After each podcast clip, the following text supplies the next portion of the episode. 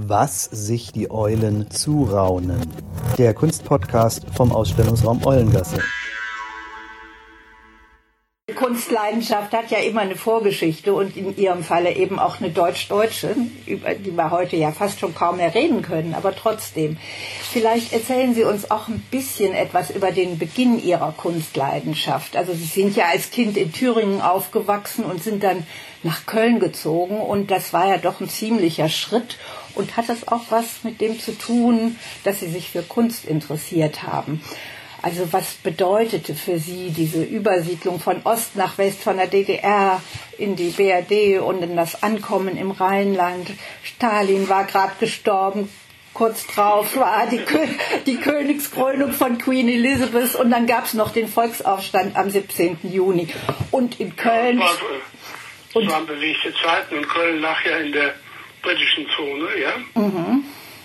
Und die britische Zone war ja also irgendwie dann doch, also das Rheinland war sowieso lustvoller, ja, und die britische Zone war natürlich lustvoller als die sowjetisch besetzte Zone, die sich damals auch schon DDR nannte, aber die immer noch als SPZ durchging. Und ich meine, diese Stalin, der Trauer war natürlich völlig äh, grotesk, ja.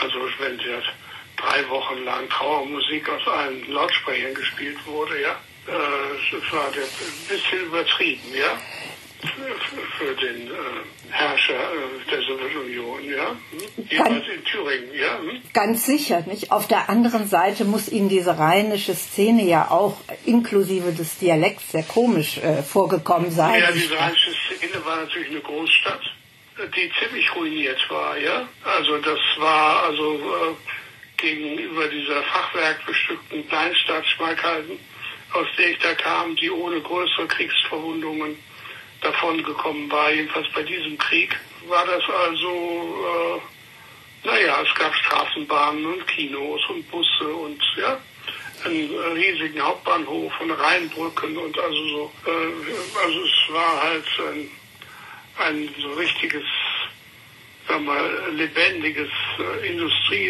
industrielles Zentrum, ja, und die Stadt äh, wurde natürlich mit affenartiger Geschwindigkeit aufgebaut, ja, und, äh, ja, da wurde immer war was, äh, alle, alle paar Minuten wurde irgendwas eröffnet oder wurde was angekündigt. Und dann gab es immer mal wieder eine neue Rheinbrücke, weil der Verkehr zu, Verkehrsampel, Stadtautobahn, alles Mögliche wurde da also ja. aus dem Boden gestampft. Und natürlich gab es eine gewisse Frömmigkeit der Kunst gegenüber, ja? Ja, woher kam diese Frömmigkeit der Kunst die gegenüber? kommt natürlich aus, aus der katholischen äh, Tradition mhm. der Stadt, ja? Und aus der, äh, daraus, dass die Stadt selber im Mittelalter ein, äh, eine eigene Malerschule gehabt hatte, ja? die also Stefan Lochner und also berühmte Kleinodien hingen da im Wallraf-Museum das als eines der ersten wieder aufgebaut worden war. Das war jedenfalls schon aufgebaut, als ich da 53 ankam und so. Da hatten Sie natürlich noch nicht unmittelbar mit dieser rheinischen Kunstszene zu tun, aber das kam. Aber die, aber die, aber die Liebe merkte, für die dass, Kunst oder? Man merkte, dass eine hohe Wertschätzung, ja, äh, für äh, die Malerei da war, ja. Die war ja bei den äh, Protestanten im thüringischen abhanden, äh, abhanden gekommen, ja. Die hatten ja also äh, irgendwann mal äh, alle Bildwerke aus den Kirchen geräumt, alles weiß angestrichen und sich eine Orgel einbauen lassen, ja. Und da war die, die Predigt, das Wort und die Musik, ja. Auch Chorgesang war üblich, aber wie gesagt, Bilder waren Blendwerke und irgendwie, äh, und das, also das hatte ich schon wahrgenommen, dass das in Köln mit den Altären und den heiligen Bildern und diesen Geschichten, dass das also äh, fest eingebettet war, wie Grimms Märchen in Kassel, sagen wir mal so. Ne? ja, aber Sie sind ja dann auch, Sie haben sich ja doch schon sehr früh auch für Kunst interessiert und... Äh ja, man hatte natürlich dauernd Schwierigkeiten mit der Schule, die es auch daher kam, dass... Äh, wir dann immer wieder umgezogen sind. Also wir sind ja nicht in Köln geblieben. Mhm. Wir sind ja, glaube ich, drei Jahre in Köln geblieben. Na, oder fünf waren es oh. dann doch, ja. Und Sie sind dann ins Ruhrgebiet umgezogen, nicht? Dann nach Recklinghausen. Nach Recklinghausen, ja, mhm. Recklinghausen. Oder Recklinghausen war das mit der Kunst äh, auch wieder also sehr äh, virulent, allerdings eher was zeitgenössische Kunst anbetraf, mhm. ja. Da waren die Ruhrfestspiele und da gab es jedes Jahr eine große zeitgenössische Kunstausstellung. Äh, das war dann also nicht die Geschichte. Und das hat Sie auch schon fasziniert? Ja, meine, meine Schulleistungen wurden also immer tragischer sozusagen. ja. Das Museum wurde als, als Fluchtort, ja. ja. Und da habe ich, also habe ich angefangen, mir die Bilder anzugucken, die, mir die Namen zu merken und ich konnte dann also ein Karel Appel und ein Tapies von weitem schon äh, unterscheiden, unter anderem, ja. Oder und äh, bemerkte, dass das, was meine erzieherischen Instanzen da sagten, es seien ja schreckliche Bilder und eines sehen so aus wie das andere, man kann das gar nicht auseinander, dass das Unsinn war, ja. ja. Dass das also nur äh, äh, unscharfer Blick war, ja. Mhm. Und Desinteresse natürlich, ja. ja.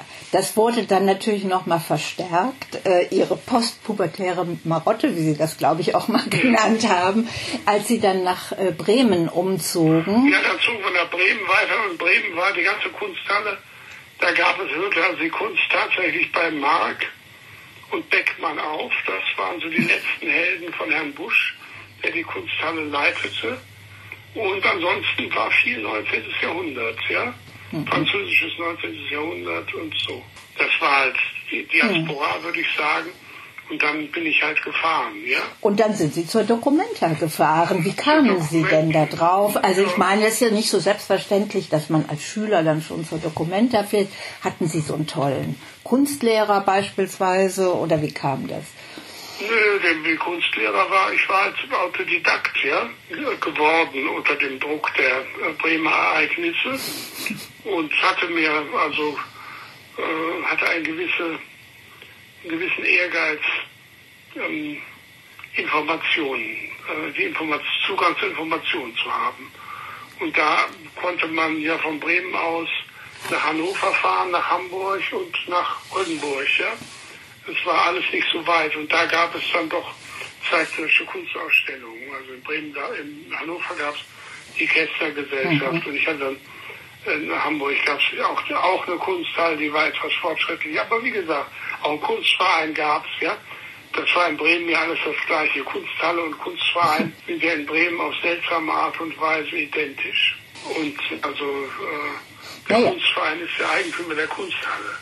Das ist ja das einzige Museum, was den Mitgliedern des Vereins gehört. Naja, aber so kamen Sie dann 1964 zum ersten Mal eben auf die Dokumenta, weil Sie über diese anderen Museen... Es waren Sommerferien. Ja. Mhm. Und ich hatte nichts Besseres zu tun.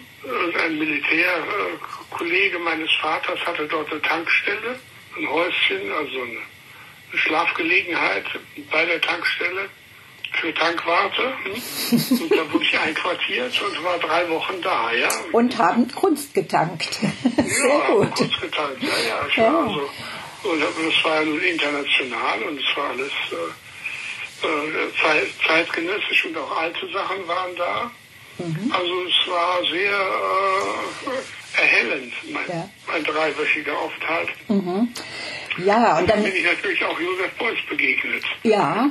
Bei seiner ersten öffentlichen, also. Äh, also persönlich begegnet. Nein, seinen nein, Bildern. nein, seinen Bildern. Nämlich sie waren angezogen Werken, ja. von den sensiblen Zeichnungen, die er gemacht hat. abgestoßen von den Bienenköniginnen, die mir ja. die Kuhfladen vorkamen. Und so, also, und das hat mich natürlich also etwas äh, verblüfft, dass mich das eine so anzog und das andere mich so gedacht, mit dem Sache müsste ich auf den Grund gehen, weil ich solche unterschiedlichen Wahrnehmungsemotionen äh, noch nicht gehabt hatte. Hm?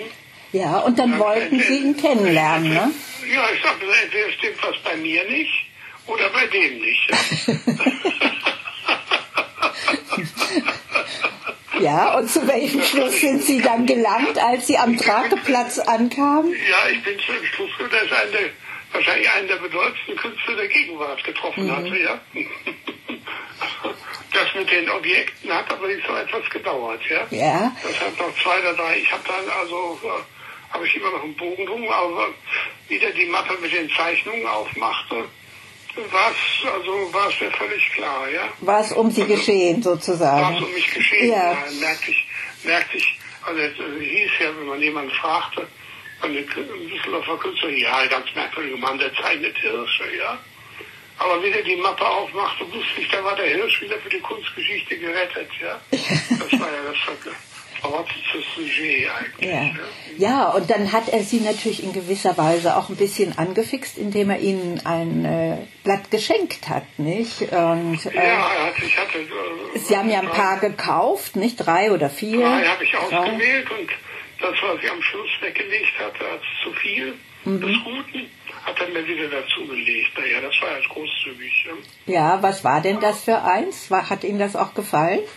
Ja, natürlich. Ich hatte, also ich hatte mir eine, hatte mir eine Mappe äh, von 100 Blättern vorgelegt und dann ging das also zehn Stück rausgesucht und dann weiter mhm. ein, fünf Stück, vier Stück.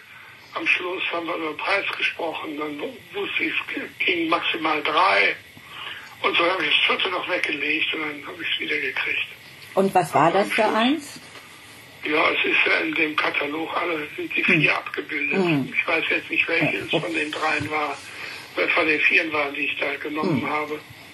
Ich weiß, welches jetzt das vierte war, aber ja. wenn ich mir den Katalog jetzt anschauen würde, würde ich das noch. Naja, gut. Aber es waren eigentlich gegenständliche Zeichnungen. Ja, ja, ja. Äh, sehr zart, sehr bisschen 19. Jahrhundert. Da mhm. hat sich dann die Bremer Erziehung ja dann auch wieder ausgezahlt.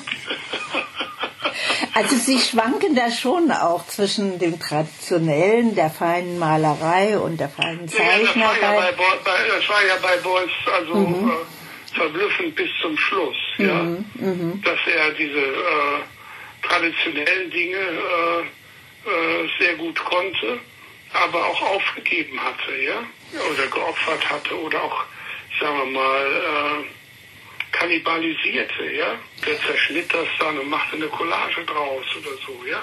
ja. Also er war, er war nicht fixiert auf die Tradition. Er hat damit angefangen ja. und er hat es auch nicht verleugnet, sondern hat die alles äh, so, äh, ich fand dieses Bewusstsein für die eigene Geschichte, äh, dass er so Blätter, also das erste Blatt, was ich gekriegt habe, war im Brief, den er äh, war beigelegt. Das Beispiel hieß der Spaziergang 1951. Das sah so aus wie, also die einzige Assoziation, die ich hatte, war äh, Goethes Osterspaziergang in Faust, ja. Ah ja. So eine Form, ja. Und ich wusste eigentlich nicht, wo oben und unten war. Das konnte ich nur anhand der Unterschrift auf der Rückseite mhm. ahnen, ja. Naja, und solche äh, Unsicherheiten in der Wahrnehmung und äh, dann, als ich ihn besuchte, fragte er mich, ob ich denn auch die die Frau mit dem Kinderwagen auf dem Blatt gesehen hätte. Mhm. Nein, also eine Frau mit Kinderwagen hatte ich nicht gesehen. Aber das war das erste Mal, dass ich dann nachguckte, als wir zu Hause waren, wo denn da die Frau mit, und da war sie tatsächlich, tauchte, also war wie so ein Fixierbild ge gezeichnet, ja. Mhm. Also er, er schien, äh, äh, schien seine Antwort auf die abstrakte Malerei oder den Taschismus zu sein, dass er äh, seine Inhalte dann auch unsichtbar machte oder versteckte, mhm. ja. Aber sie ja. waren immer da. Ja, also das ja, ja. war so diese erste Begegnung und Sie sind ihm ja dann auch in der Galerie Schmäler später begegnet und Alfred Schmäler war ja nun wirklich einer der ersten, der sich sozusagen in Düsseldorf mit als Galerie mit zeitgenössischer Kunst äh, ja, da, Schmäler war eine große Adresse. Ja. ja, und da sind Sie dann auch auf Becher, haben Sie Beuys und Becher zusammengetroffen, nicht? Ja, also der der Beuys hatte ja 1967, 67, ja. Mhm. Also wir sind jetzt drei Jahre nach der Dokumenta. Ja. Seine erste Einzelausstellung bei Schmäler, ja. ja. Da war er, glaube ich, schon 46 Jahre alt. Also als er den, das Tänzchen mit dem Kommerz, mit der kommerziellen Galerie wagte, ja. Bis dahin hat er alles zusammengehalten und nur an Leute, denen er persönlich verbunden war. Mhm wie zum Beispiel die Van der Grindens, oder? Die Van der Grindens, ja, ja. Das war mhm. jedenfalls der erste Versuch, äh, in den Kunsthandel einzutreten oder den Kunsthandel zu benutzen. Der Schmäler hatte schon immer mal was von ihm gehabt. Hm? ja. Einzelstücke oder so oder in, in Sammelausstellungen. Wie hat, denn, wie hat denn diese Galerie Schmiller auf Sie gewirkt? Es war ja ein winzig kleiner Raum eigentlich ja, nur. Es war, ja, ja, es war ein winzig kleiner Raum, aber es war natürlich äh, an äh, sehr äh, prononcierter Lage. Ja? ja. Also die, die Kunsthalle stand da ja noch nicht. Ja. Es war das Komödchen war nebenan, ja. ja. Und es war ein Laden, ja. Also einfach. Und da stand immer was im, im im, äh, Im Schaufenster. Fenster, im Schaufenster mhm. und man konnte äh, in diesen Laden gucken. Äh, oder man konnte auch reingehen. Und äh, ich weiß noch, als ich mein erstes äh, Bild gekauft hatte, war ein Gaul, ja, von dem Taschisten Gaul. Mhm. Äh, das erste Bild, was ich überhaupt je gekauft habe, bin ich vom Gaulschen Atelier, der war am Bahnhof, dahin gefahren mit der Straßenbahn und äh, da hatte der, der Schmäler eine Wohlsausstellung, ja. Und da hingen also Zeichen, also Aquarelle und Zeichen, also Papierarbeiten und ein großes Bild auf der Stirnwand, ja. Und das war so toll, also, also 2,40 Meter mal 2 Meter oder so. Äh, es passte dahin. Das war so eine tolle Ausstellung. Da wusste ich, ich hatte wieder was Falsches gekauft, ja. Aber die, die Wohnsachen waren natürlich damals schon sehr, sehr teuer, ja. ja. War falsche Klassik. Ja, und äh, der verkaufte die halt, wie er sie hatte. Hm? Auch an Museen, die er dann an, anfing und auch an Privatsammler und also an, auch an holländische äh, Kunstinteressierte, die kamen. Also der Niederrhein war ja nah hm? und es war ja so ein Wirtschaftsgebiet, so zwischen Amsterdam, Rotterdam und Köln äh, fuhr man halt auch hin und her zu den Ausstellungen. Eindhoven war nah, hm, hatte auch ein schönes Museum. Hm. Und Stedelijk Museum war die erste Adresse in Europa, würde ich sagen, für zeitgenössische Kunst, ja, in Amsterdam. Und da hatte ich ein Katalogabonnement, ja. Ah. Das war also äh, eine Gnade Gottes. Wir müssen den Holländer für dieses Katalogabonnement ewig dankbar sein weil äh, für 18 Gulden im Jahr, ja, kriegte man also alle drei Wochen irgendeinen Katalog, ja, oder ein, auch manchmal drei Kataloge auf einmal, die also aus allen Bereichen der bildenden zeitlichen Kunst äh, äh Künstler zeigten. Und Fotograf Fotografien auch im Übrigen, ja.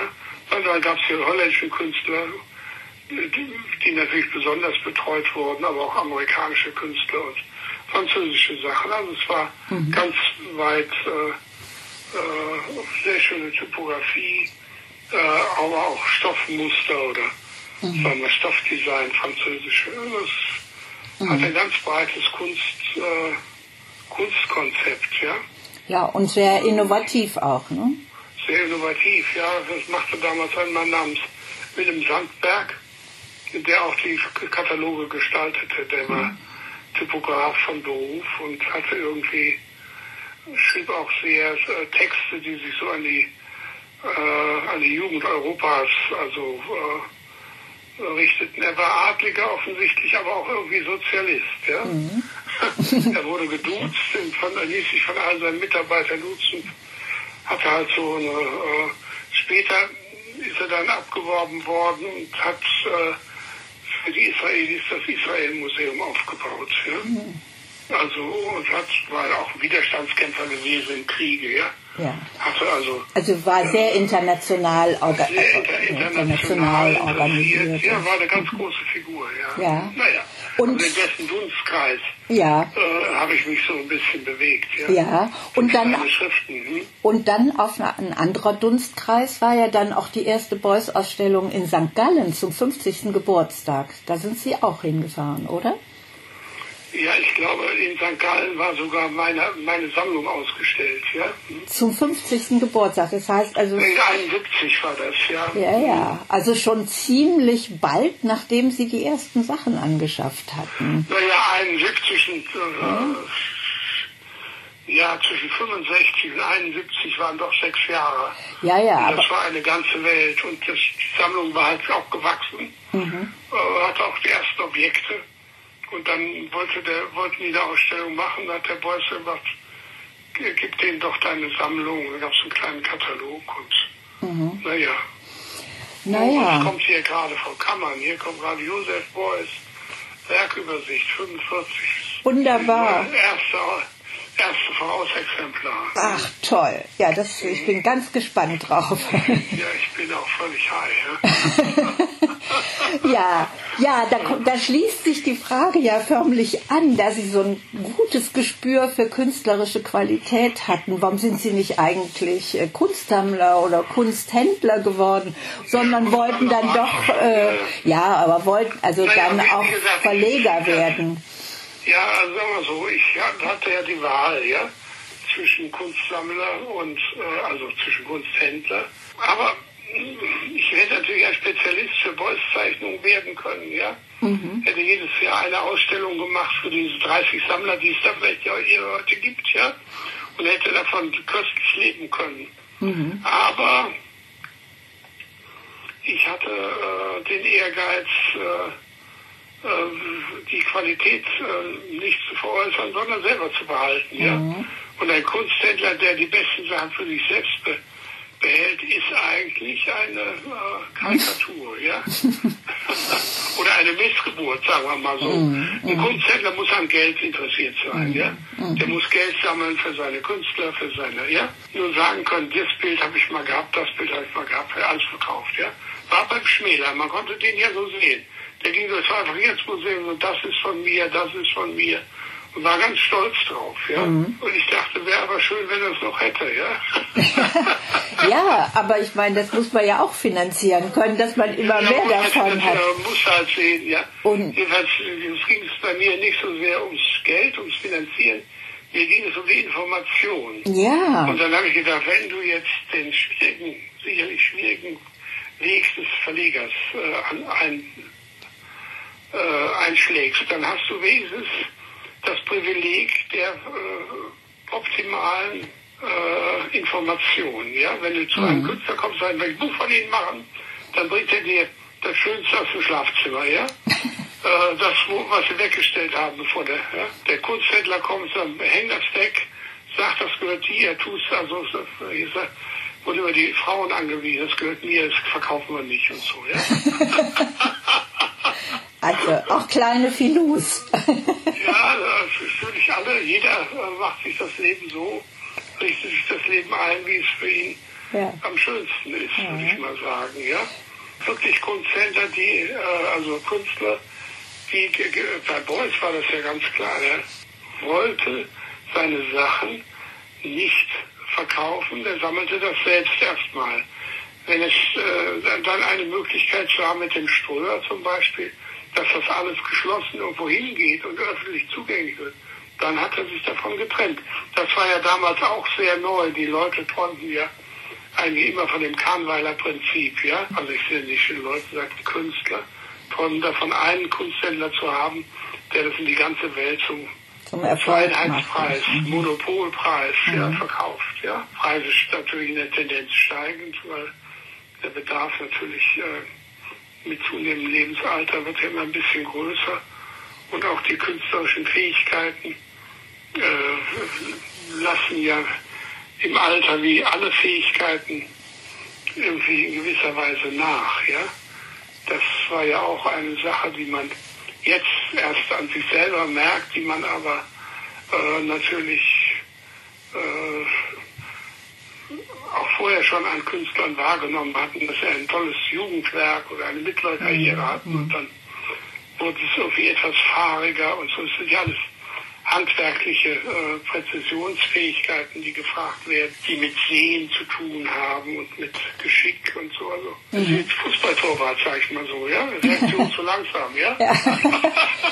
Ja. Alles aus, ja. Ja, klar, aber trotzdem, das erste Boys-Buch, also das schien ja bei Ihnen auch nicht gerade ein Renner zu werden, der also auf Dauer Das war, ein das. Rein, das, das war ein Reinfall. Ja, Ja, also- Das war ein Reinfall, weil natürlich das Interesse an Kunst äh, natürlich sehr viel, also wenn, wenn ich, ich habe es von mir aus hochgerechnet, ja. Ich war aber auch schon ein Sonderfall und nicht äh, kein, wie heißt es, ich war nicht, äh, äh, ich war, ich war ein einzelnes Symptom, aber nicht das Symptom für einen Trend, ja. Ja. Also was mich interessierte, interessierte nur sehr wenige, ja. Und was äh, der Beuys war nun, als das Buch dann 72 erschien, fast schon weltberühmt, aber trotzdem hatte ich 2000 Bücher gedruckt und habe nur 800 verkauft, ja. Ja, ist doch eigentlich eine Katastrophe für einen Verleger, oder? Das war eigentlich eine Katastrophe, aber es ist jetzt auch nicht anders, ja. Wenn wir jetzt was Neues machen im Schauer Mosel Verlag, ja, und wir verkaufen äh, im Vorverkauf 800 Stück und das war's, dann ist das schon ein gutes Ergebnis, ja. Ja. Also das ist nicht so, äh, also Ja, es gibt natürlich, da hat dann manches hat dann seine Zeit und hat dann manches seine Mode und also, äh, aber dann wird es, äh, fällt es auch wieder leicht auf dieses Ausgangspotenzial zurück. Aber Das andere, andere Bücher von Ihnen, also von, die späteren sind dann sicherlich sehr gut weggegangen, schon alleine wegen der Sammler, denn Beuys ist ja dann auch sehr viel erfolgreicher geworden und da gab es doch sicherlich ja, ja, auch aber ich glaube, ein, die verkaufen dann- dann unter Umständen leichter eine, eine Zeichnung für 20.000 Mark oder Euro Mhm. als ein Buch für 82, ja.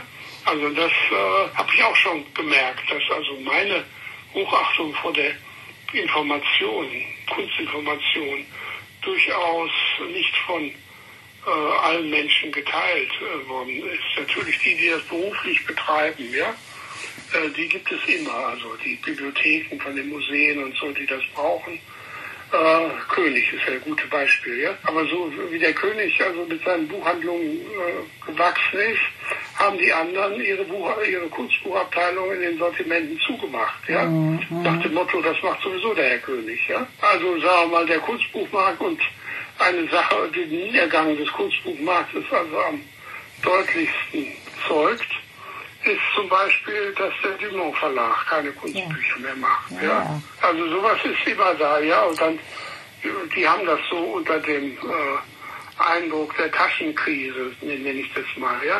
Äh, die in Köln, da hat das denen keinen Spaß mehr gemacht, ja. ja, ja. Also das, der, der Taschen funktioniert auch darauf, dass man es nur internationalisiert, ja, geht es, ja. Ja. Also wenn man, es also in allen Sprachen macht, dann geht es wieder, ja. Ja.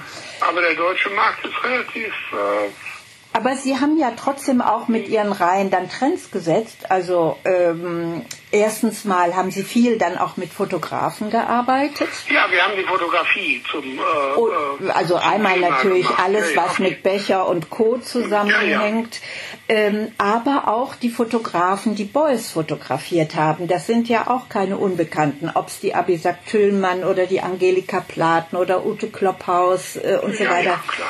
Die haben Der Beuys natürlich... war natürlich ein richtiges Geschäft für die, ein gutes Geschäft für die Fotografen, Ja. weil er die Fähigkeit hatte, wie ein richtiger Filmstar, ihnen immer gute Bilder zu geben. Ja? Ja. ja. Also der, der war, also hat das mal be bemerkt, also äh, was ein Star ausmacht, das ist, wenn sich die 50 Fotografen, die da sind, ja, alle auf die Person äh, äh, stürzen, wenn sie jetzt den Raum betritt, ja. Weil sie wissen, das ist das Bild. Also sagen wir, Katrin Deneuve konnte das oder Romy Schneider. Also wann immer sie auftauchte, schon Ja. ich habe es einmal gesehen bei einer Modenschau in Paris. Ja? Ja. Da äh, saß ich äh, drei Reihen hinter Charlotte Rempling und zwei Fotografen fotografierten sie. Ja? Ja. Und äh, sagten Charlotte, give us a smile, redeten mit ihr und sie posierte so ein bisschen. Und dann ging also irgendwie ein Raunen durch die Menge. Aus irgendeiner äh, Ecke des Saals betrat Madonna. Ja. Und dann gab eine Welle von Fotografen, also die zwei, die sich mit Charlotte Rempling waren sofort weg, ja, äh, rannten in die andere Ecke des Raumes und dann gab es, also gab es, waren plötzlich da 200, 300, 400 Fotografen, die alle nur von Madonna was wissen wollten, ja. Also ist äh, Beuys auch die, ihre Madonna als äh, fotografiertes ja, Objekt? Ja, also sagen wir in der Diva-Serie, ja, Ja. ist er eine Diva, sagen wir mal so, ja. Ja, wissen Sie überhaupt, wie viele Fotos von, also von Beuys, von Aktionen in Ihren Büchern vorkommen? Na, Naja, es so sind ungefähr. Also, ich, 40 Bücher, die wir gemacht haben. Und sie sind eigentlich alle eher an den Werken, ja, an seinen Skulpturen und Zeichnungen organisiert, aber natürlich an auch seinen Aktionen. Ja. Und die Aktionen äh, funktionieren ja nur in der Fotografie oder sind nur Ja. in der Fotografie überliefert. Und da kommt jetzt im Herbst das große Ute Klopphaus Buch, ja. Und die hat den Beuys natürlich Anfang bis zum Ende von 64, glaube ich, Ja. bis zum Tode, äh, wenn er auch Aktionen gemacht hat, fotografiert. Und die anderen, wie Caroline Tiske, die haben den Coyote fotografiert. Und Abisak Tüllmann hat äh, die Iphigenie. Da gibt es für uns auch einige Bücher, äh, einzelne Bücher, ja, für diese äh, äh, Aktionen mit den Tieren. Das war natürlich Ja. auch ein besonderes Thema. Ja. War das übrigens Ihr äh, Boys Erfolgstitel oder kann man das sagen? Oder was Nee, ist Ihr bester gewesen? Kann man das sagen? Kann man, ja, ich meine, die, ich meine, Coyote haben wir nach, in, also in eine französische Ausgabe, in eine englische Ausgabe, eine amerikanische Ausgabe verkauft und eine deutsche, also es waren halt vier Ausgaben in verschiedenen Sprachen. Also so Coyote war schon, aber der handelte auch von Amerika, ja. Also das war so ein amerikanisches Thema. Und äh, war natürlich mit dem Tier hatte das eine besondere äh, Dimension, ja. Ja. Also Tier, Tierliebe ist ja weiter verbreitet als Kunstliebe, wissen Sie ja. Ne? Katzen und Hunde auch, ja, ja. Katzen und Hunde, ja. Genau. Ja, ja, aber das kam äh, zur, in, also das trug dann auch zur Internationalisierung der Projekte bei oder Naja, nein, kann man das natürlich. nicht. Also wir, es war von Anfang an so, dass wir äh, unser Programm, äh, also das Programm hatte zwei Ebenen. Eine Ebene war, das Beste aus der Welt nach Deutschland zu holen, ja. Und der andere Programmpunkt war, das Beste aus Deutschland in die Welt zu tragen, ja. Wir reden von zeitgenössischer Kunst, Ja, ja, und zeitgenössischer Fotografie. Und äh, auf diese Art und Weise gab es dann äh, doch eine internationale Wahrnehmung, ja. Also bei uns erschien dann Richard Avedon und Irving Penn und äh, Helmut Newton und äh, das äh, Beuys und Fassbinder und alles, was also äh, die Bechers, alles, was die Welt äh, an Deutschland, also äh, Kurzproduktion andeutungsweise interessierte, ja. Das Interesse war ja, ist ja auch nicht so groß. Es waren eigentlich ein paar jüdische Emigranten, hm, die äh, den Kunstbuchproduktion äh, betrieben hatten nach der Emigration oder Kunstbuchverlage gegründet hatten in Amerika und die hatten sich da hatten einen gewissen Nostalgie-Effekt. Der, äh, dann hatten wir natürlich auch die ganzen äh, Fotografen, die Emigranten waren, also sagen wir mal von Moholi Nordspitz, Giselle Freund mit Monographien. Das war auch äh, so eine äh, Kultur- Kulturfamiliengeschichte, würde ich mal sagen. So, insofern Naja. waren Sie auch so eine Art Plattform, dann auch vielleicht für Boys. Ja, wir, sind, wir sind eine Plattform geworden für Boys, ja, ja. Ach, und umgekehrt natürlich auch. Also, Umgekehrt ja, natürlich. ja. Ja, äh, sind Sie denn auch gemeinsam, äh, haben Sie gemeinsame Reisen mit Boys anlässlich von Ausstellungen im Ausland erlebt, zum Beispiel im Centre Pompidou oder so? Nee, ich war Gar nur einmal dabei. Das war also, als er seine im Herbst 71, äh, zweimal. Ich war einmal äh, im Herbst 71 in der in Neapel, wo er seine Italien-Expedition eröffnet bei Lucio Amelio. Da war ich sozusagen auch als Leihgeber. Da war die Sache in St. Gallen 71 war gerade so schön gewesen, dass der Amelio auf die Idee kam, äh, als er den Beuys fragte nach einer Ausstellung, sagte ja, er hätte aber keine Arbeiten. Dann hat er gefragt, ob denn meine Sammlung nicht in Frage käme. Ja, sagt der Beuys, wenn der das macht, dann äh, komme ich zur Öffnung, ja. Und äh, dann habe ich das gemacht mit dem Amelio unter der Bedingung, dass nichts verkauft werden könnte. Hm? Äh, dass er alles wieder zurückkriegen müsste. Das hat er gemacht. Das war natürlich also äh, eine äh, mutige Tat, die sich für ihn dann sehr ausgezahlt hat, weil der Beuys sah, dass sein Interesse also echt war oder echter war als das normale, hat er ihm also sehr viele Sachen gegeben und die Aus Ausstellungstätigkeit ist ja bis 86 äh, bis zu dieser Palazzo Regale Geschichte, ja, haben die weiter zusammengearbeitet, ja. Und die ist jetzt ja heute in Düsseldorf im K20, Die ne? Palazzo Regale, 20, ne? 21, Mhm. ja, ja. Palazzo Regale, ja. Ja. das war sehr schön. Da bin ich dann mit der Ute Klopphaus, als der Beuys dann gestorben war im Januar, bin ich dann im Februar noch hingefahren, habe mir das angeguckt. Das war aber dann so das Ende der Beuys-Expedition, sagen wir mal so. Aha. Aber dann ging halt eine unendliche Fülle von Bü- Büchern los, weil das Werk ist ja so umfangreich. Also Sie müssen sich einfach mal vorstellen, dass die Sammlung Van der Grinden, ja, ist ja noch gar nicht also äh, veröffentlicht. Das heißt, der Schatz ist noch nicht gehoben. Der Schatz ist also ist, ist noch endlos, ja.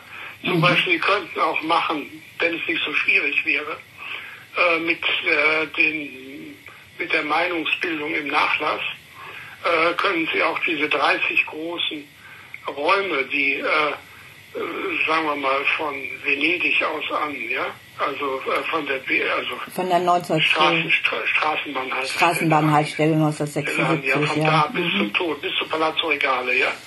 Können Sie ein riesiges Buch machen mit äh, der Dokumentation, sagen wir mal, wie Sie äh, diese Räume ausgesehen haben bei der ersten Einrichtung, wie sie heute aussehen und so. Und Sie können zu jedem eigenen Text schreiben und Sie hätten also ein Kunstbuch, äh, was von einer Wucht wäre, äh, dass Sie es gar nicht, dass man es gar nicht richtig beschreiben kann. Also da könnte man doch zehn Jahre arbeiten, ja? Ja.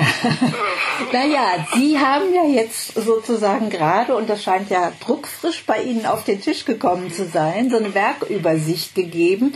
Und das war für Sie ja wohl so eine Art äh, Exposition imaginaire, also so äh, Ja, in ich gemacht, weil Analogie. ich, weil ich natürlich wusste, dass die ganzen Ausstellungen, ja, die es von Beuys geben würde, äh, ich glaube, ich, äh, äh, es sind alles ja nur fragmentarische Dinge, die werden sich immer weiter einschränken durch ähm, die schwierige Transportsituation und die hohen Versicherungswerte. Ja? Also das kann ja fast nicht mehr transportiert werden, ohne dass man es zerstört. Und die Versicherungswerte sind also, also das wird also, da wird immer mal was noch ausstellbar sein, aber es werden immer nur also partielle Dinge sein. Und ich habe gedacht, mach es mal von 1945 bis 85 durch alle Medien hindurch, von der Steg-Postkarte bis zur Meisterzeichnung. Such so aus, wie du es äh, dir äh, Wenn es Oder wenn Sie sozusagen der, ähm, der Kommissär wären für die Ausstellung. Ja, Ausstellung unlimitierte Möglichkeiten. ja, ja, ja, ja. ja. Also ist es meine imaginäre, also die von Lothar Schirmer kuratierte Ausstellung. Genau. Und ich habe auch immer wieder mal, äh, haben Leute mehr missmutig als äh, anerkennt gesagt, ja, das trifft ja so ungefähr die Sache, was sie da so zusammengestellt haben, ja. Also war alles ein bisschen gönnerhaft.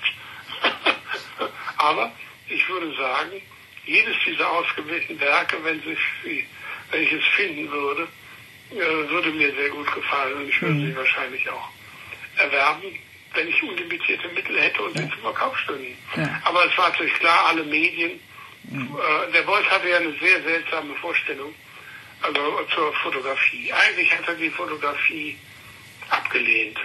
Also als ich äh, anfing mit der Verlag, dann habe ich ihn besucht, habe gesagt, wollen jetzt anfangen mit Foto äh, und habe ihm die Landschaften vom August Sander gezeigt. Ja, sagt er, hm, Lutz, das ist, äh, also du weißt ja, ich, jede menschliche Tätigkeit ist Kunst, aber Fotografie ist es eigentlich nicht. Ja? Also da fehlt was, du kannst mit. Also, das war seine Meinung und er bediente sich zwar der Fotografie, aber äh, Das war für ihn eine dienende Tätigkeit, kann man sagen, oder? Dienst- Ja, es war für ihn eine Dienstbarkeit. Ja, ja, ja. Das hatte aha. nichts mit der hohen Vorstellung von Kunst zu tun. Naja, so hat halt jede äh, Sache auch seine, sein Häkchen. Naja, gut, also er sagt, er guckt sich die Sanderfuchs an. Ja, sagt er, das ist sehr liebevoll gemacht, ich gebe es ja zu, ja. Da hat einer handwerklich und sich große Mühe gegeben, aber Kunst, nein, Kunst ist was anderes. Ja, Kunst ist Wagner, ja, und ich, ja. Wagner und ich. Naja, sage ich mal. Jetzt. Ja, ja, ja, ja, ja, aber das, das heißt, äh, damit rücken Sie natürlich auch aus, dass er was Pathetisches auch äh, damit ausdrückt, natürlich, ne? Ja, ja, Wagner war, und ich. War, ja, also Gesamtkunstwerk, ja. Mhm. Es hängt alles mit allem zusammen. Ja. Ist ja eigentlich so eine 19. Jahrhundert-Vorstellung von der Kunst. Ist auch eine ne? 19. Jahrhundert-Vorstellung. Mhm. Ja, aber soll, auch der Marxismus ist eine 19. Jahrhundert-Vorstellung. Ja, ja. Also wir, wir knabbern ja, äh, Goethe ist eine 19. Jahrhundert, wir knabbern ja an all diesen, mhm. diesen Versuchen äh, mit den Folgen sagen wir mal, der französischen Revolution auf irgendeine bürgerlich-menschliche Art und Weise fertig zu werden. Ja? An diesen Utopien, die da gestiftet worden sind, knabbern wir ja also bis heute, sagen wir mal so. Äh. Er als Künstler war natürlich der Meinung, er müsste auch Politiker sein, ja? Äh, interessant fand ich, dass Sie für Ihre Exposition Imaginaire sich einen äh, Dichter und Rimbaud-Spezialisten, einen französischen Literaturwissenschaftler als Kommentator ausgewählt hat. Ja, pass auf, das ist ganz einfach. Denn das ist doch, Beuys Ansatz ist doch dem französischen Denken eigentlich eher fremd. Wie kam denn das? Ich, ja, pass auf, ich wollte, äh, der Alain Bourret war der Mann, der diesen Essay geschrieben hat, für die Ausstellungskatalog vom Centre Pompidou. Und die Ausstellung, das war eine Doppelausstellung, die fing in, in Zürich, glaube ich, an und ging dann in, in Pompidou zu Ende. Und das sah in Paris so ganz anders aus. Also während es in Zürich, das, die, die Ausstellung im Kunsthaus sah eigentlich aus wie also sehr anthroposophisch, ja. Von Steiner Form, inspiriert sozusagen. Formhausmäßig, ja. ja. Während in Paris sah das ganz anders aus. Es war also von der mhm. Straße, von der von der Alltagsarchitektur von Paris war es inspiriert. Man kriegte diesen klassischen, auch in Düsseldorf äh, vorkommende zarte Klassizität einer 19. Äh, Jahrhundertstadt, ja, mhm. hat sich wunderbar verbunden mit diesen Skulpturen und Zeichnungen. Und das war das eine. Das andere war, dass ich diesen Artikel nicht lesen konnte. Ich wollte ihn also lesen, also musste ich ihn übersetzen. Hm? Äh, und als ich ihn überset, hatte übersetzen lassen, gefiel er mir sehr gut. Ja? Vor allen Dingen, weil er bei aller Fremdheit, bei aller Distanz, ja, doch äh, die Eigenartigkeit also äh, von Beuys an. Ja? Und die verschiedenen Punkte. Also wenn ich immer vorlese, die Legende von Josef Beuys, der Pädagoge Meister Beuys, der Hirte, Beuys als Seelenbegleiter, der Therapeut, Dr. Beuys, der Evolutionär, Beuys als Feldherr und so weiter. Der Revolutionär, Beuys alternativ. Ich alle diese schönen Sachen, äh, die da drin sind, hatte er äh, auf den Begriff gebracht mhm. und hatte äh, sich nicht drüber mokiert, auch wenn es vielleicht nicht der französischen äh, akademischen hm, Philosophie widersprach. Und dann hat es natürlich noch was sehr Schönes. Es war da, ja. Und ein Text, der da ist, der also am Hand des Materials geschrieben ist, das in dieser Ausstellung war. Das also kein... Kein Geschwurbel. ja, kein, ja, es war französische Sprache. es war auch nicht die bolzische Sprache, die Aha. manchmal kopiert wird, ja. Was ja. immer sehr schwierig ist, wenn die Leute äh, den Beuys also seine Sprache nicht lassen und keine eigene dafür finden, ja. Mhm. Der Beschreibung. Also, äh, und dann gab es natürlich einen ganz großen Vorteil. Es äh, war klar, dieser Text galt sozusagen vom Nachlass als genehmigt, ja. Wenn ich jetzt also einen anderen äh, Schriftsteller oder Autor gewählt hätte, der wäre dann wieder äh, zum Nachlass, hätte mhm. zum Nachlass gehen müssen, hätte sich also vorstellen, hätte sich, dann wären wieder diese, ja doch die Leute immer sehr bedrückenden äh, Kontrollmechanismen, ja? Mhm. Ja, Nachlass ist ja ein Riesenthema bei Beuys, das kann man sagen. Nachlass ja. ist ein großes Thema. Ja. Nachlass und VG Bildkunst mhm. zusammen ja. ist natürlich äh, noch schlimmer. Ja. Und dann gibt es eben auch äh, diese Leute, die unter dem Nachlass schon gelitten haben, die also fast keine äh, Verfügungsrechte mehr kriegen. Also da gibt es so Übungen, die sind eigentlich mit dem Freiheitsbegriff von Beuys kaum äh, vereinbar, ne? Mhm. vereinbar mhm. und mhm. Äh, sind, sind jedenfalls völlig äh, also das Exerzitium des Eigentumsrechts. Ja? Äh, am Fall Josef Beuys ist natürlich kontraproduktiv, weil er selber natürlich äh, zu seinen Lebzeiten das alles den Leuten um, umsonst gegeben hat, ja, wenn ja. sie was veröffentlicht haben wollten. Aber gut, das hat die Witwe, die ja Kinder zu ernähren hatte, und Witwe war, dann der nicht mehr weiter über, das kann ich auch verstehen. Also es war jedenfalls eine Schwierigkeit weniger, mhm. ja, mhm. den Alain Borea zu nehmen. Ja, hat sie dem Alain Borea dann nochmal ein sehr, erst war sie sehr skeptisch, weil sie ja immer, äh, wenn sie sowas liest, auch manchmal in der Stimmung ist, die nicht also empfänglich ist für die Aufnahme. Dann hat sie das jeweils ein zweites Mal gelesen, dann fand sie es ungeheuer schön und hat den Alain Borea einen Dankesbrief geschrieben. ja, toll. äh, Den hat er jetzt auf seiner Webseite äh, ganz stolz ausgebreitet. Aha. Ich habe ihn aber noch nicht angeschaut. Also ich war froh, dass dieser dieser, äh, dieser Kelch an ihnen vorübergegangen ist. Lippe umschifft war. ja, aber, aber es, ist, äh, es ist jedenfalls die einzige umfassende Sache, die man wahrscheinlich zu, die, zu meinen Lebzeiten hat machen können, ja. Aber eine Sache äh, hat mich trotzdem gewundert äh, bei Borel, dass er äh, dem Beuys gewissermaßen äh, den Humor abgesprochen hat und äh, ja. ihn in Vergleich zu den belgischen Künstlern so äh, wie, wie Marcel Brothas und den niederländischen Künstlern, die diese Art von Humor, die eine andere Art von Humor haben, ja, der fand ihn so, sehr typisch was, deutsch, glaube ich. Was, ne? was er wahrscheinlich gemeint hat, bei dieser Geschichte ist, äh, dass Beuys äh, sehr ernst ist, ja. Das Werk von Beuys ist todernst, ja. Der Beuys hatte einen sehr guten Humor, ja, aber im Werk kommt er nicht vor. Er hat ja auch, sag mal, Paul Klee als zu äh, heiter und zu humorvoll eigentlich abgelehnt, ja.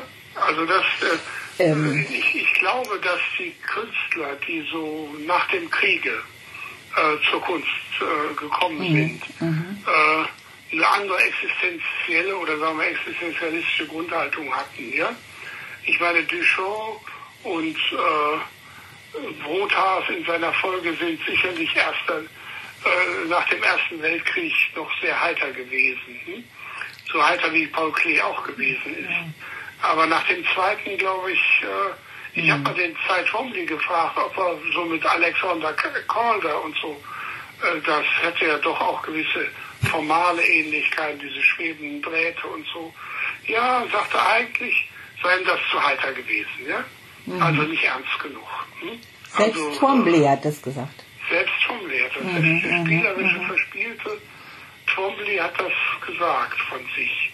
Mhm. Und ich glaube, dass es auch so ist, weil jedenfalls Humor hatte der Beuys immer, er hat ja auch sogar, also äh, nicht auf die Fotografie hat er das hingesagt, sondern hat gesagt, die Leute bräuchten noch nur Humor zu haben und dann würden sie alles verstehen können. Ja? Naja, er hatte also, ja auch so was Eulenspiegelhaftes, nicht? Also indem er ja, den Leuten also den so Spiegel vorgibt. So eine niederdeutsche, ja. äh, niederrheinische Tradition natürlich, ja. Also eine volkstümliche Tradition auch, ja. Ja, ja. Eulenspiegel und wie, wie, wie hießen diese Narren? Hm? Der Mann, der dann die, die Steinsuppe, ja, mhm. kocht und so. Also, ja. naja, es sind natürlich, sagen wir mal, auch, äh, was der wahrscheinlich vermisst hat, ist diese Latinität, ja, die, äh, äh, die die französischen Künstler alle haben, ja. Mhm. Aber der Beuys ist Niederrheiner, der ist... Äh, auch in, in der flämischen Tradition in einer gewissen ja, Weise, nicht? Ja, Oder? Ja, ja, ich denke auch. Flämisch. Mhm. Also flämische Malereitradition und so. Also das ist so eine... Äh, und es ist, sagen wir mal, wenn es also das Christentum anbelangt, ja, mhm. dann ist es auch ein Rückgriff auf vorchristliche Kulte, die in also Mitteleuropa geherrscht haben, ja. Also die Druiden und der äh, also diese keltische Variante ja, sozusagen. Ja, die keltisch-germanische, mhm. ja, sagen wir so, also so, es gibt in der germanischen Kultur Götterwelt, ja, leben die Götter alle in Bäumen, ja. Hm? Und meine Großmutter hat mir immer erzählt von dem heiligen Bonifatius, wie der also im 7. oder 8. Jahrhundert nach Thüringen, nach Hessen gekommen ist und die, das Christentum gepredigt hat. Und einmal ist er aufs ganz widerborstige äh, Ortsansässige in Fritzlar gestoßen. Dann hat er die Axt gezogen und hat die Donas äh, Eiche gefällt, um mhm. denen zu zeigen, dass sie sich auf diesen Gott nicht verlassen können. Ja? Der Himmel ist nicht eingestürzt. Die, die Eiche fiel um und ja, das fand ich dann sehr komisch, dass der Beuys am Ende seines Lebens 7000 Eichen in der Nähe von Fritz lag. Ach ja, das ist ja witzig, ja. Diese Variante habe ich auch noch nicht bei den Eichen gesehen. Also ja, ja. Ist nicht nur eine grüne Tradition, ne? Ja, natürlich grün. Das ist alles jetzt, mhm. die neue Religion war dann jetzt äh, die grüne Gesellschaft. Mhm. Frau Baerbrock, ja? Ja. also. Die mit Familiennamen Hohlefleisch heißt. hm? den, den, Namen den, ihres Mannes, den sie immer verbirgt, ja? ja. Kunst ist eben. Hohle, Hohlefeld Baerbrock. Gefällt mir auch gut. Kunst ist, ist schön, ne? ja, ja, sehr. Seine, Aber Sie sagen eben auch, Kunst ist eine psychische Sonde und manchmal ist es eben auch eine Narretei, nicht? Und äh, ja, natürlich. Beuys hat ja auch alles signiert. Ja, sagen wir mal so, es ist also ein, Kunst ist ein Psychopharmakon, ja? Ist ein, ein, ein, eine Medizin, mhm. psychische äh, Deswegen ist der Beuler auch der, äh, der Beuys auch der schamanische Heiler, oder? Der schamanische Heiler, ja, oder so. Also jeweils eine seiner Sachen, ja, die man durch Erzeugung ungeheurer Ruhe, ja, und Konzentration äh, die Leute auch heilen kann, bei allein den sie zuschauen oder so. Also es ist, äh, äh, es ist ja auch so eine Tradition der Heilkunst, äh, die einzige, die die Leute im Himalaya haben heutzutage noch. Ne? Mhm. Naja gut, da ist dann, da ist natürlich Pfizer auch schon angekommen, Pfizer und BioNTech, ja. Klar, glücklicherweise. Aber, ja, ja. aber wie auch immer. Naja, jedenfalls ist ein weites Feld und hängt ja. sehr, sind schöne Zusammenhänge, die sich in den kulturellen Bereichen so ergeben. Mhm.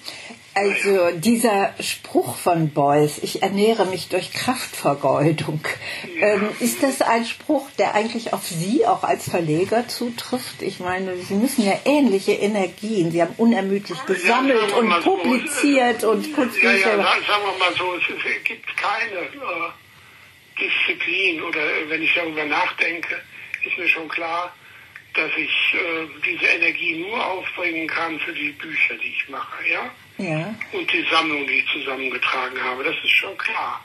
Also wenn ich denke, ich hätte also jetzt ein Ingenieurstudium und müsste Heizöltanks bauen oder Schiffe oder Autos, äh, würde mir das nicht gelingen. Also es ist insofern schon, äh, aber es ist natürlich klar, dass jede Sache, die sich an die Öffentlichkeit wendet, ja, äh, per se sich durch eine besondere Hingabe auszeichnet. Ja?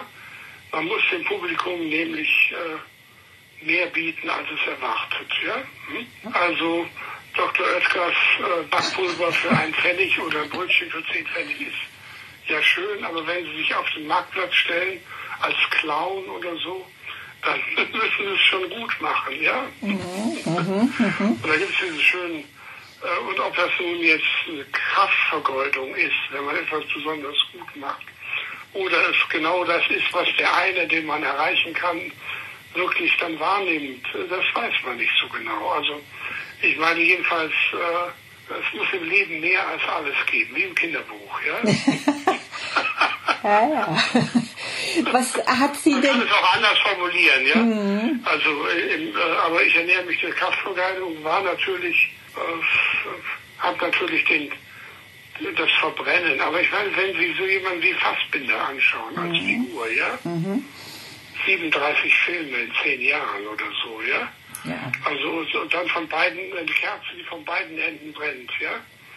Die brennt halt kürzer. Also es ist, äh, im, aber ich denke, dass alle Leute, die was Existenzielles betreiben, was ihnen existenziellen Rückhalt gibt oder was äh, hat diese Komponente. Ich will ja nicht sagen, äh, dass das nicht auch mal nachlässt oder so. Mhm, naja. Also ich meine, normalerweise sorgt die Natur ja dafür, ja? Ja. Dass man im hohen Alter äh, die Konzentration verliert oder äh, körperlich eingeschränkt wird. Dass das also seinen Segen hat. Aber wir, sehen es ja immer wieder bei an unseren Eltern und äh, äh, wenn es ans Sterben geht, dann war es also der Boss hat dann immer gesagt, ja, es wäre doch tragisch, wenn ich sterben müsste und ich wäre nicht erschöpft, ja. ja. Aber hat sie solche Überlegungen auch äh, dazu gebracht, ab und zu sich doch mal von einem Teil der Sammlung zu trennen? Ja, sicher. Ich meine, ich bekomme jetzt ein Alter, wo man weiß, dass man nichts mitnehmen kann, ja? Ja, aber Sie gucken sich auch gerne Ihre eigenen Sachen an, ne? Ja, es war, ja, ja. Ich habe auch, also, aber das hängt auch mit dem Alleinleben zusammen. Das ergibt sich dann halt, ja. Also äh, und keine Partys in der Wohnung, ja. Mhm. Also ich war schon lang auf Corona geeicht. also stell dir doch mal vor, äh, in einer Kunstsammlung mit Beuys-Objekten äh, konnte man keine Karnevalsfeste feiern. Ganz abgesehen davon, von einem Anteil von Freunden und Bekannten, die sofort, also. Und, und die keine Badewanne dann sauber schrubben. Ja, äh, ja völlig erschreckt, das Weite gesucht haben. Ja, ja. Also, das ist ja alles. Äh naja, aber Sie haben ja eben auch die Erfahrung gemacht, tatsächlich damals Schloss äh, Moosbräuch, dass äh, die von ja, ja. Ihnen erworbene berühmte Badewanne ja sauber geschrubbt wurde. Mhm. Und äh, das hat ja auch zu äh, vielen Geschichten dann und Prozessen und so weiter geführt, aber sie ist ja wieder rekonstruiert worden. Gut aus, ist, ist gut, gut ausgegangen, ja, aber. steht jetzt im benehmen ja, ja, und deswegen wollte ich Sie auch fragen, Sie haben ja einen Teil Ihrer Sammlung an das Lehnbachhaus in München ja. abgegeben. Wie zum Beispiel auch äh, vor dem Ausbruch aus dem Lager. Man hätte sich ja auch vorstellen können, dass es eigentlich in Düsseldorf gelandet wäre. Es war ja immerhin die Wirkungsstätte von Beuys. Wie kam es denn dazu? Wollten die das ja, nicht haben also, oder haben sie denen das nicht angeboten? Man, man, kann, man kann ja äh, sowas eigentlich nur sinnvoll machen, wenn man äh, eine Nachfrage, eine äh, seriöse Anfrage hat. Mhm. Und äh, diese Ausstellung ist ja gezeigt worden in, äh, in ähm, ja vor zehn Jahren. Achso ja. Mhm. Ja in Bremen äh, und in, in, im Lehmbachhaus. Und die Lehmbachhäusler haben halt so ein Erweckungserlebnis gehabt da mit dem Zeige deine Wunde. Ich würde mal sagen, äh, Bayern ist ja ein katholisches Land. Und das hat, äh, obwohl sie sich am Anfang äh, kaum, dass sie des Rationalismus äh, Herr geworden sind, fürchterlich darüber echauffiert haben, haben sie dann doch diese metaphysische Seite von Zeige deine Wunde oder von dieser Kunst wahrgenommen. Und sie haben auch mit großer Bewunderung oder Verwunderung wahrgenommen, dass sich in München ein gewisser Sammlungsschwerpunkt hm, mhm. äh, für Beuys äh, äh, gebildet hat. Ja? ja? Da ist die Sammlung Schellmann, die Sammlung Klüser, da ist meine Sammlung, da ist die Sammlung vom Lehmbachhaus und da war noch die Sammlung Ludwig Rinn, der ist jetzt weggezogen.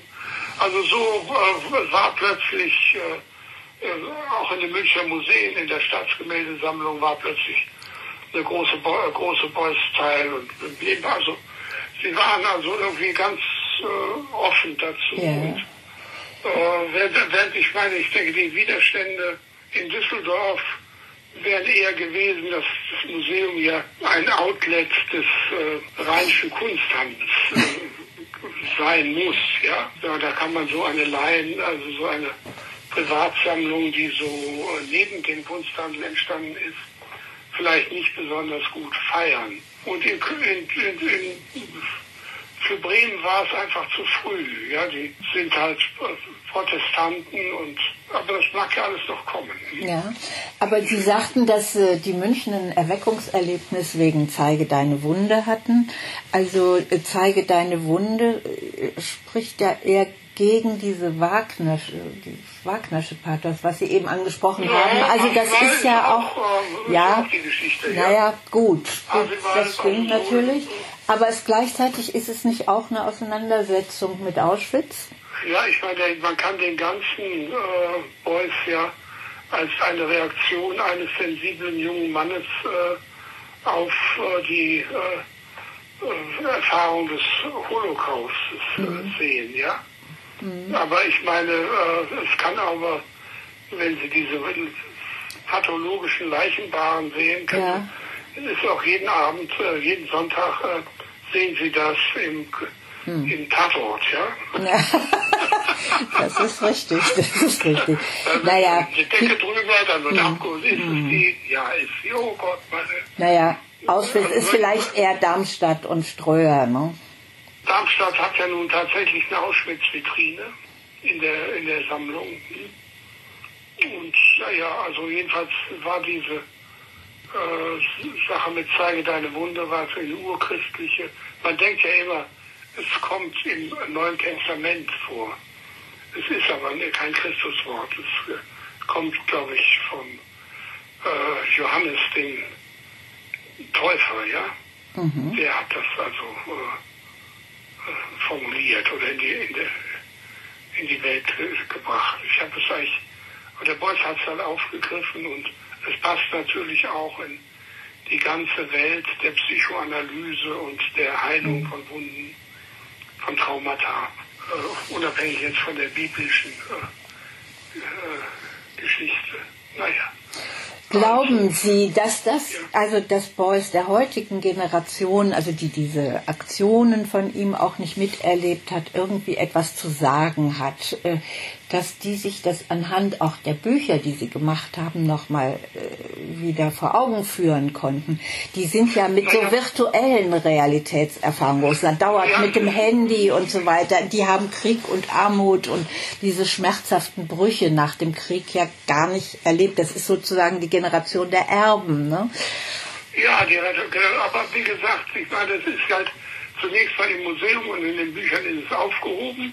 Es wird sicherlich äh, Zeiten geben, wo es in, an den Rand rückt der Wahrnehmung und dann wird es Zeiten geben. Also jetzt bei Corona äh, hat man ja so das Gefühl, dass wieder irgendein metaphysisches äh, Moment der Krise kommt. Also, aber es kann natürlich auch sein, dass es wieder in der Lebensfreude endet, sobald äh, Lebensfreude wieder möglich mhm. ist. Ich denke, da wird es ein Nachholbedarf sein. Und, aber es ist ja auch bei Wagner und den Opern äh, ist es ja immer äh, eine Sache, äh, dass es weitergegeben wird, äh, weil die deutsche Kultur halt äh, das Musiktheater pflegt oder sich leistet, sagen wir mal so, ja. Und äh, dann sind es wieder Hollywood-Filme, aber und Kinos und Netflix, was es immer ist, bis wir jetzt drauf kommen, mhm. dass es wahrscheinlich die größte Infektionsquelle ist, wenn sechs Leute auf einem Sofa sitzen und die gleiche Netflix-Serie gucken. Ja? ja. Aber so weit, dass das Fernsehen abgestellt wird, muss so weit gehen unsere Virologen noch nicht. Ja? Eine Erforschung der Absteckungswege. Man hört ja sehr wenig drüber, ja? Ja, ja. Aber das ist ja ganz heißes Eisen, ja? Jetzt habe ich gestern gesehen, diese, das Impfmobil in, in Chorweiler, ja? Wo dann die Leute dreimal über den Platz gestanden haben. Also die, das Prekariat sozusagen, das einzige äh, Fremdwort, was man im Fernsehen erzählen darf, ja? ja, ja, ja. Und dass es gleich übersetzt wird. Äh, die Leute, die also vielleicht auch die deutsche Sprache nicht mächtig sind oder Analphabeten oder sind ja auch bestimmt 15 Prozent der Gesamtbevölkerung, die sich so eine, wie heißt das, ein Impfzentrumsgehabe mit der mhm. äh, viel zu gefährlich ist bei für ihr psychisches Kostüm, ja. Und wenn er in so einer Messehalle so da durchgeschleust wird in einer Stunde und dann kriegen sie überall äh, einen Fragebogen, den sie ausfüllen müssen und dann ja, wissen sie nicht, wie sie, äh, was sie damit machen sollen, weil sie lesen und schreiben nicht können oder mhm. nicht wollen oder irgendwie, ja, also behindert sind. Ich, also, ich meine, der Analphabetismus ist in Bayern, wenn ich hier in die U-Bahn gehe und so 15 Wandtafeln sehe mit den Beförderungsbedingungen und der Tarifordnung, der U-Bahn, da lag ich nicht krank. Ja, ja also da sind die Beuyschen äh, Zeichnungen auf den schwarzen Tafeln eigentlich äh, sehr eindrucksvoll rational, ne? Fast rational dagegen, ja. ja. Die folgen natürlich jetzt nicht der juristischen äh, deutschen Sprache, ja? Ja, ja, klar. Ich bin hier noch äh, bei den Betriebs- und Beförderungsbedingungen, ja? Ja, ja, ja, ja, ja, ja, klar. Wenn da stand Kurzstrecke, Mindestgebühr 1 Euro, ja, dann wäre den Leuten schon geholfen. Ja, ja genau. Aber da sind sie natürlich nicht. Äh, ist der deutsche Perfektionismus, der bürokratische Perfektionismus nicht geeignet dafür. Aber jedenfalls war plötzlich Haben Sie einen Beuys-Nachfolger in Ihrem äh, Programm, in Ihrem Verlegerprogramm, also wo Sie sagen können, das wäre der typische Beuys-Erbe von seinem Ansatz her, den ich jetzt... Äh, Naja, es, es gibt ja, sag mal so, der Beuys hat ja äh, mit seinem Bienenfleiß und seiner äh, äh, Tiefgründigkeit und seiner Arbeitsamkeit äh, wenig direkte Nachfolger hinterlassen, ja. Aber zwei sind doch zu erwähnen. Der eine heißt Schlingensief, der ist sehr früh gestorben. Und dann diese serbische, wie heißt sie, Marina Abramovic, ja. Die, äh, das sind so zwei, von denen man sagen könnte, die hätten da etwas fortgesetzt. Aber ob man mit denen Bücher machen kann, ist schwierig, weil also äh, haben Sie nicht in Ihrem Programm, ne? Ab haben wir noch nicht im Programm. Nee. Abramovic. Mhm. Abramovic habe ich eher Callas selbst im Programm. Der Boy ist auch immer Callas Zeit, muss man auch immer dran denken. Ja, ja, ja, ja. Es ist also auch, äh, Ja, ja, aber Schlingensief ist sicher richtig und das geht wahrscheinlich jetzt auch nicht mehr, ne? Also weil man das Nee, das nicht mehr ja mit tot, ihm, ja. weil man das ja nicht mehr mit ihm verhandeln kann, genau. ja, ja, ja, ja, ja. Ja, Naja, man muss mal sehen. Ich denke, es hat jedenfalls Anregungen genug für viele äh, schöpferische Potenziale Ja. oder auch für schöpferische Potentaten. Da gab es ja diesen Am- Amerikaner, der das alles mit weißer Vaseline machte. Den Namen habe ich jetzt vergessen. Äh, Matthew Barney, hm? Der hatte also, ich glaube, jedes Foto, was es von Boys gab, hatte der studiert. Aber das ist Amerika und ist weit weg und auch ganz amerikanisch. Hm? ja. Also ist schon ein sehr deutsches Phänomen, auch Beuys, oder? Ja, also Deutsch oder Holländisch, also oder Niederländisch. Man kann also äh, Niederdeutsch, also wie man es nennen will. Es hat jedenfalls eine Wirkung gehabt auf die Welt und vor allem auch auf die Kunstwelt. Und natürlich ist das. Äh, Äh, aber, äh, aber was ist? Äh, Hat Sie, was ist dann? Ja, hm? hat Sie interessiert, dass sich jetzt Künstler, also zum Beispiel jetzt von diesem Jubiläum haben, äh, beeindrucken lassen und gesagt haben, also der hat mich so geprägt, ich möchte jetzt Ja, wenn ich, was wenn ich jetzt diesen Katalog da sehe, der in, in, in Düsseldorf entstanden ist, die kosmopolitische Übung oder heißt Ja. das oder so. Sind das mehr Äh, Übungen da- oder? Da fand ich dann, also, was habe ich genau angeschaut?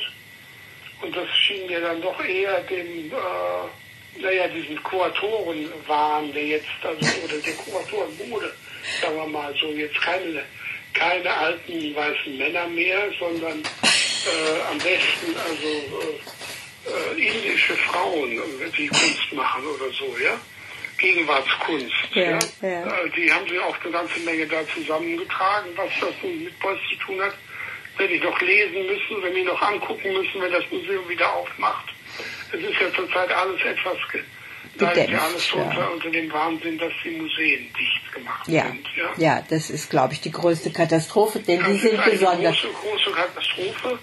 Und äh, da bin ich also, äh, ich fast für Sabotage des öffentlichen Dienstes am äh, Versorgungsauftrag an den Herzen und den Köpfen und den Fantasien der Bevölkerung. Ja? Zumal man könnte das ja einfach durch einfaches Drosseln der Besucherströme, Ja, klar. könnte man das ja immer, immer, Ja. äh, immer infektionsfrei. ja, also die, die Voraussetzungen, die hygienischen, sind eigentlich perfekt in den Museen, muss man sagen. Ne? Naja, die Räume sind hoch. Die, äh, also man bräuchte nur keine Busladungen mehr mit Kaffeefahrern äh, mit Sonderpreisen anzulocken. So. Ja, oder Schul, ganze Schulklassen bräuchte man auch nicht durchzu. Aber wenn zwei oder drei sich angucken, Kleingruppen mal fünf oder so, ist alles machbar, ja. Also wie gesagt, für uns ist das nicht ganz tragisch, weil mit jedem dieser geschlossenen Museen ist auch eine gute Kunstbuchhandlung geschlossen. Ja, Ja, ja. Das ist halt doch, also. Ja, und äh, es gibt ja eben auch im Moment, also die Verlage betrifft es ja auch natürlich sehr, nicht nur die Buchhandlungen, nicht? Äh, weil sie nicht die Programme so machen können, wie sie die eigentlich vorhatten zu machen, oder? Ja, ja, es ist alles ganz, äh, äh, ja, es ist naja. Notbetrieb sozusagen. Ja. Naja, hoffen wir, dass diese Notbremse bald wieder gelöst wird und dann können Sie Ihre 38, sind die eigentlich alle noch lieferbar, Ihre 38 Bücher über Bord? Nein, nein, nein, ich glaube, es sind 13 vergriffen und 23 oder 24, aber es kommen halt noch vier Stück dazu, ja. Und die haben Sie dann auf den Herbst jetzt verschoben, oder? Ja, aufs ganze Jahr. Aufs ganze Jahr. Ja, okay. Ja, gut. Die Museen, also das von der Museum macht Ute Klopphaus auch erst im Oktober, mhm. ja. Und dann kommen noch, äh, ich glaube im November kommen noch die, die Erich Marx Feierlichkeiten in Berlin. Da wird auch, da hat er seinen 100. Geburtstag, den er nicht mehr erle erlebt hat, wird er gefeiert und äh, Beuys und Marx waren ja ein Jahrgang sozusagen, Jahrgang 21. Das wollen die Berliner auch nochmal zusammenrücken.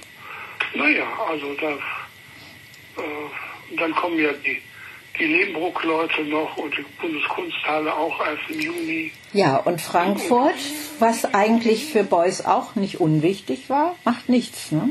Also so im ja, offiziellen Museum. Ist vielleicht auch gut, finden Sie? Ich weiß nicht, ob es gut ist, aber ich denke, wenn es nicht notwendig ist. wenn die Leute ihre ich kann auch verstehen, dass manche Leute ihre Ruhe haben wollen. Also normalerweise sind aber Geburtstage. Aber es geht ja so jetzt dahin, dass, als würde es, wie, wie das, äh, was hat man im letzten Jahr, wir hatten Luther, ist untergegangen und äh, ja. Beethoven ist auch untergegangen. Ja. Alle Planungen waren dahin. Aber die Neunte lebt. Die Neunte lebt, na gut. ja. Zeige deine Wunde wird auch überleben. Ja? So, das glaube ich auch. Ein zentrales ja. Thema. Und Sie haben auch keine Angst, dass die vergänglichen Dinge wie Filz und so weiter auch bei Ihnen verloren gehen? Naja, also ich habe äh, ein ganz einfaches Konzept. Ich würde einfach sagen, äh, es wird mich noch überleben, ja? Hm? Gut. Meine Vergänglichkeit ist viel vergänglicher. Als die Motten auf dem Fil äh, der Filz also, durch die Motten. Motten auf dem Filz. Ja.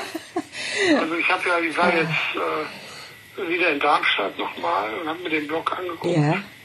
Man, man sieht Alterungsspuren, aber es sieht relativ äh, zufriedenstellend aus. Also wenn man da hinkommt und guckt sich das Ganze an und sagt, was für ein Rätsel, dann bleibt es weiter ein schönes Rätsel, was da eingerichtet ist. Hm? Ja, und das ist ja auch ein wichtiger Aspekt für die Kunst, dass etwas auch rätselhaft bleibt, auch wenn wir ja. alles erklären wollen. Alles erklären können und alles da näher gebracht werden kann. Ja. Aber am Schluss bleibt doch ein Rätsel. Hm? Ja, und das ist es, was sie fasziniert hat. Ja, wunderbar. Also ich, ich danke. Ich könnte an diesem Rätsel auch noch 10, 15 Jahre publizieren, aber. Ja. Äh,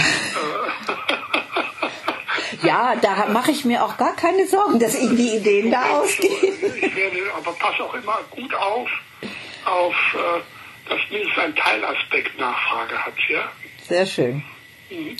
Also jedenfalls, also jetzt war 40. Jubiläum der Grünen, ja, die eigentlich vom Beuys gar nichts mehr wissen wollen. Ja äh, da fand ich ihn doch, wie er da auf dem Parteitag auftrat, fand ich es doch bemerkenswert, ja. Ja. dass er da also in Erscheinung trat, in, in, Bild und Ton. Ja? ja, und dass er dann doch auch was geschaffen hat, was den Grünen eigentlich sehr gut gefallen müsste, eben ja, diese ja. 7000 Eichen, nicht? Also das ist ja... Äh Na gut, wenn man denen jetzt erzählt, dass in Germanen, in Altgermanen die Götter in den Eichen saßen, dann kriegen die schon wieder... Äh, äh, ihr deutsches, äh, wie sagt man, äh, ihr, Trauma. Ihr deutsches, ja, ihr deutsches Trauma, Minderwertigkeitstrauma mhm. kommt dann wieder raus. Mhm. Ja. Oder man fragt. Hm?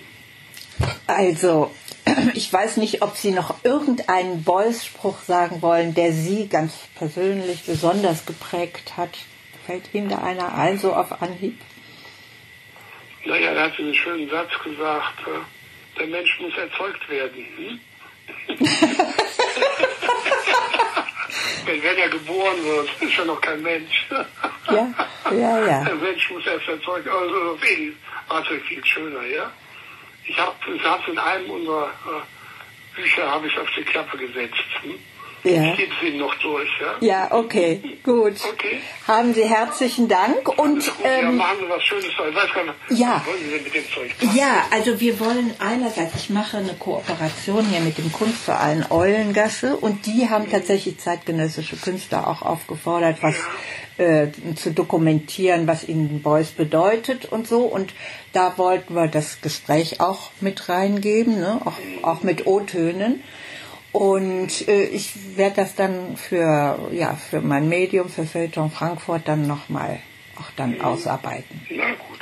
Also ich drücke Ihnen die Daumen, Sie schicken es mir zu, bei Gelegenheit. Ja, gut. Okay. Herzlichen Dank. Gut, Frau ja, tschüss. tschüss.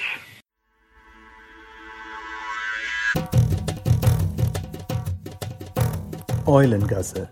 Bleibt dran.